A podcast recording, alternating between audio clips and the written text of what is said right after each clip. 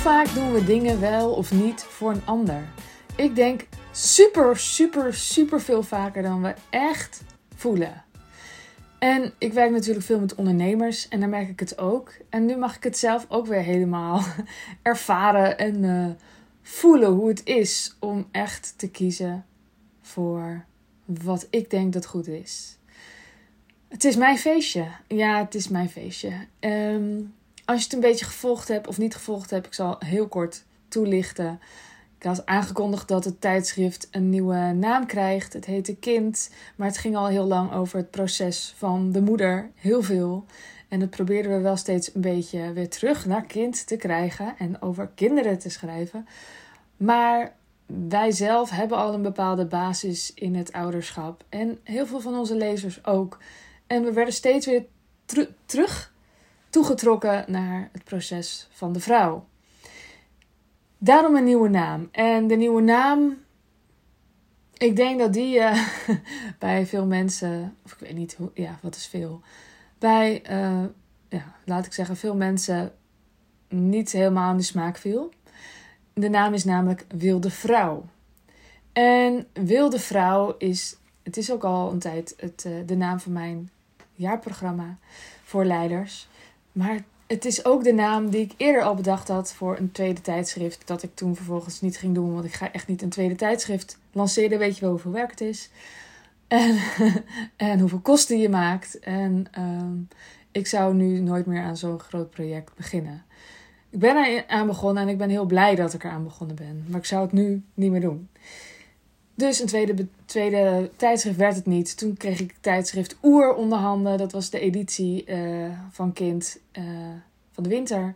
En toen zag ik, verrek, dit is al Wilde Vrouw. Zoiets zei ik ook in mijn vorige podcast. Maar ik dacht, ik vat het nog eventjes samen. Wilde Vrouw. En ik snap dat die naam niet zo lekker valt. Omdat het uh, een taboenaam is. Wilde Vrouw. Um, ja, ik weet niet of ik het dan goed zeg. Maar wilde vrouw is een archetype. Een archetype soort vrouw. We hebben allemaal, uh, alle vrouwen hebben uh, stukjes in zich. En een van die stukjes is de wilde vrouw. En de wilde vrouw die kiest radicaal voor zichzelf. Of in ieder geval voor wat goed voelt. En dus ook voor de mensen om haar heen. Of voor de wereld, dat kan ook. Um, ze laat zich niet klein houden.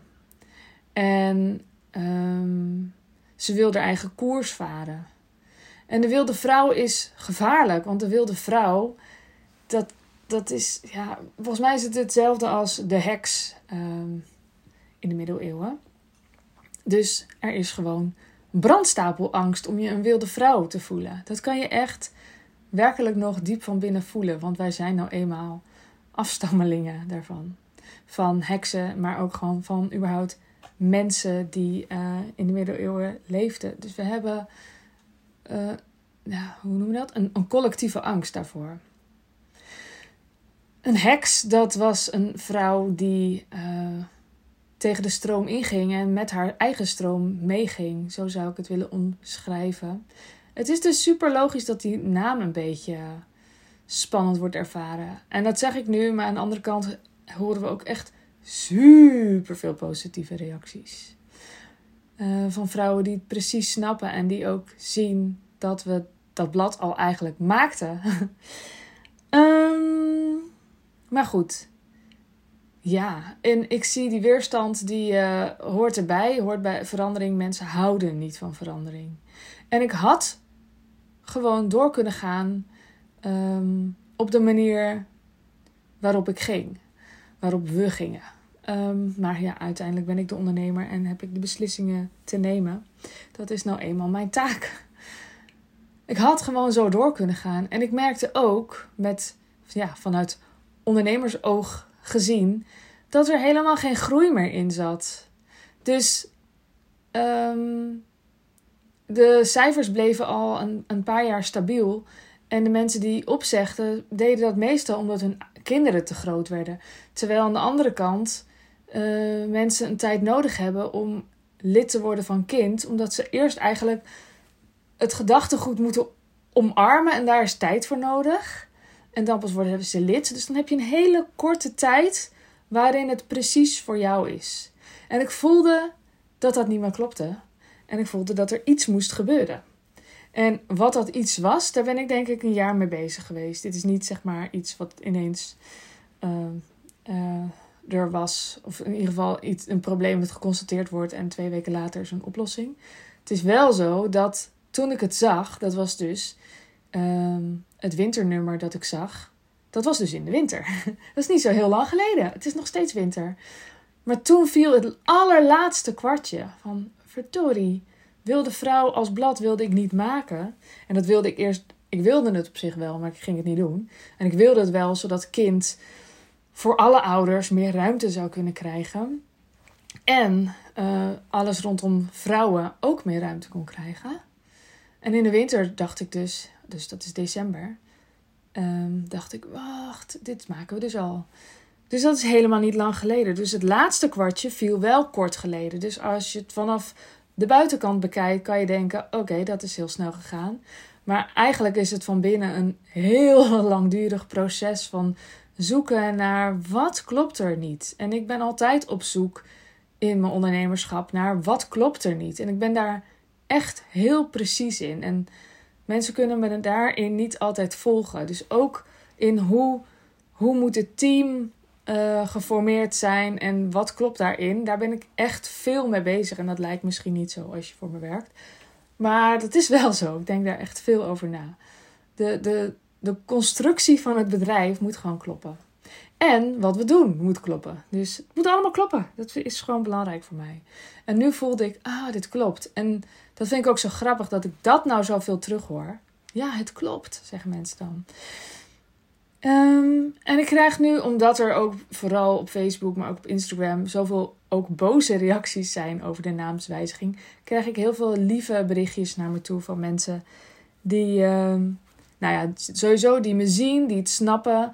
Veel ondernemers die zelf ook snappen hoe dat werkt. En um, dan wordt ook tegen me gezegd: Het is jouw feestje, het is Sandy's feestje.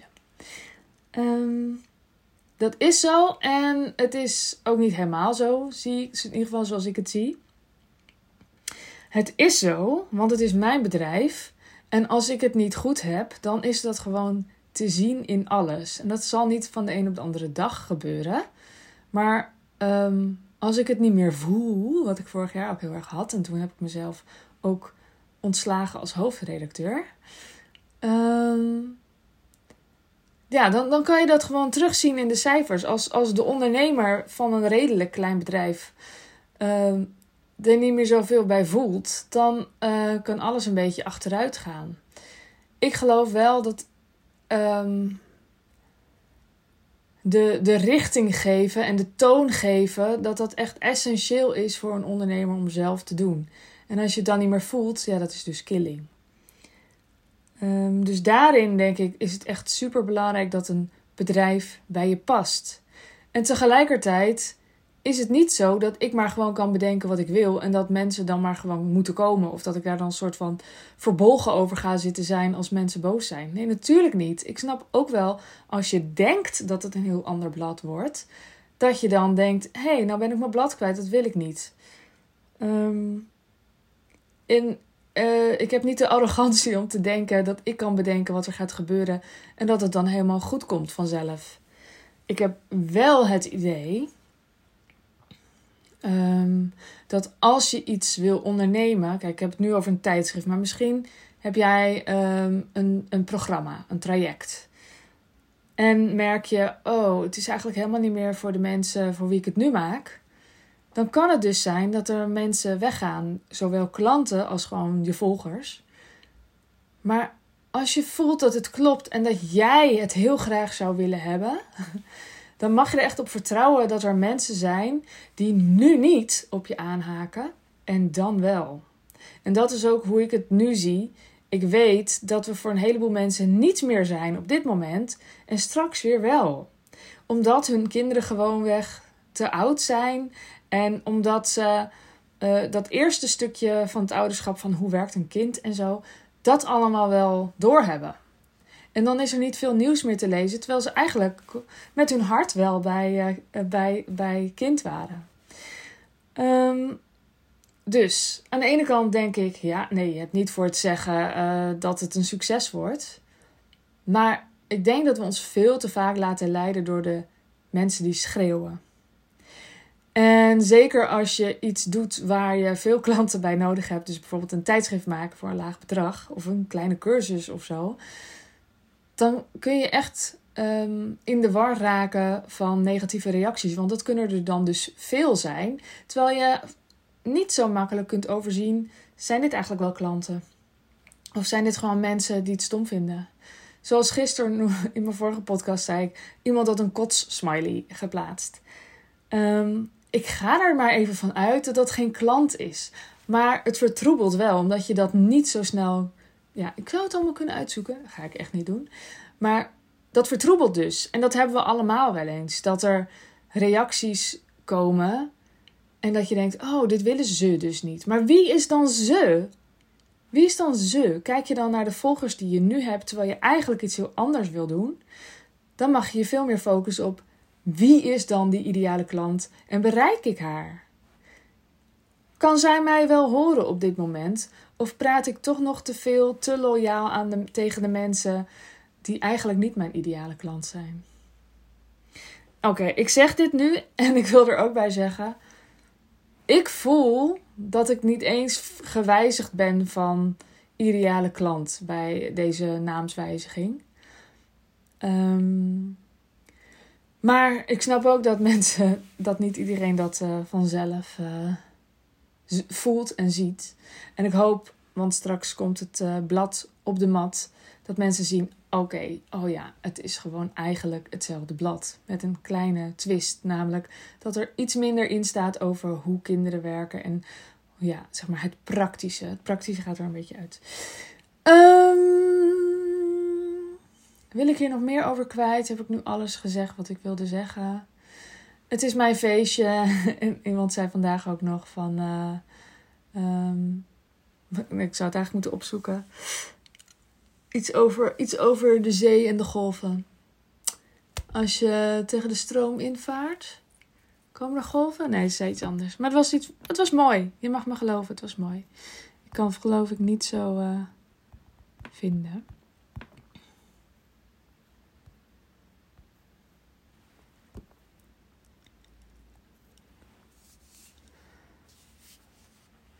Oh ja, ze zei: Het varen van een nieuwe koers gaat niet zonder de weerstand van het water. Mooi toch? Ja, dat was Anouk, een beetje hippie. Die vaart zelf ook de eigen koers. Heerlijk om, om naar te kijken. En uiteindelijk is dat toch ook zo fijn als mensen eigen koersen varen. Veel lekkerder om naar te kijken dan uh, steeds het gebaande pad in. En ik geloof ook, als je zoiets doet, dat je andere mensen daarmee inspireert om het ook te doen. Om ook te kiezen voor wat klopt in plaats van voor de veilige keus te gaan. Ik heb ehm, tegen mijn teamleden ook gezegd: ik ben bereid om te halveren in abonnee-aantal van 6 naar 3 dus. 6 naar 3000. Um, ehm, als het dan weer klopt voor mij en dat ik het dan weer voel, dat ik denk: ja, dit is echt precies wat we moeten doen.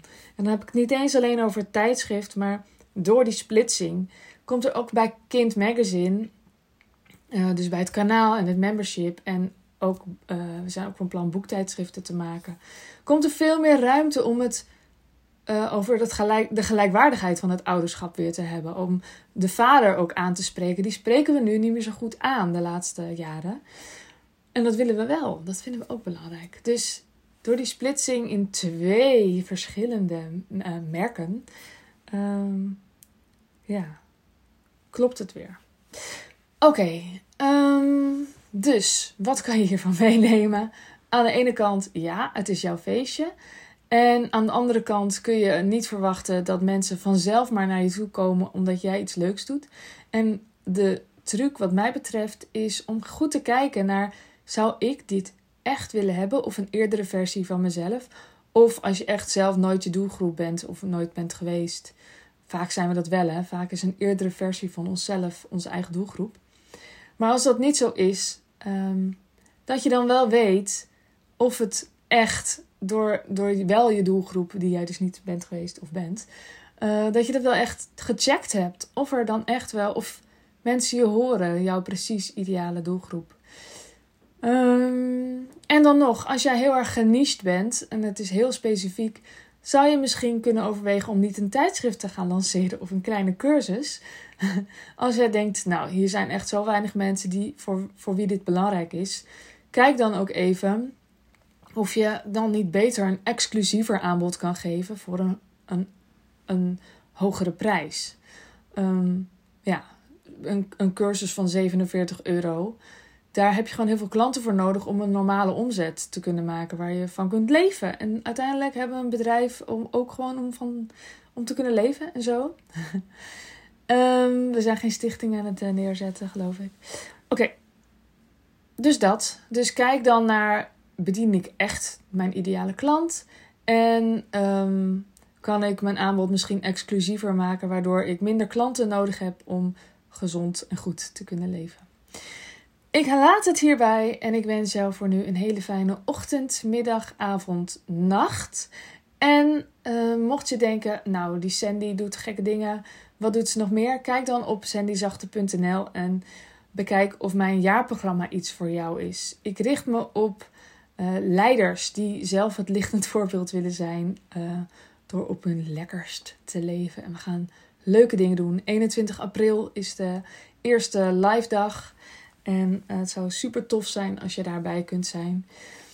Ik, uh, ja, ik wil je als tot slot nog even vragen: Vond je dit waardevol? wil je het dan delen? Dan is het heel fijn als je een screenshot wil maken van deze podcast. En mij wilt taggen op Instagram. Of je kan via Spotify de podcast delen in je story. En um, dan kan je ook een tag toevoegen. Dankjewel. En doei doei.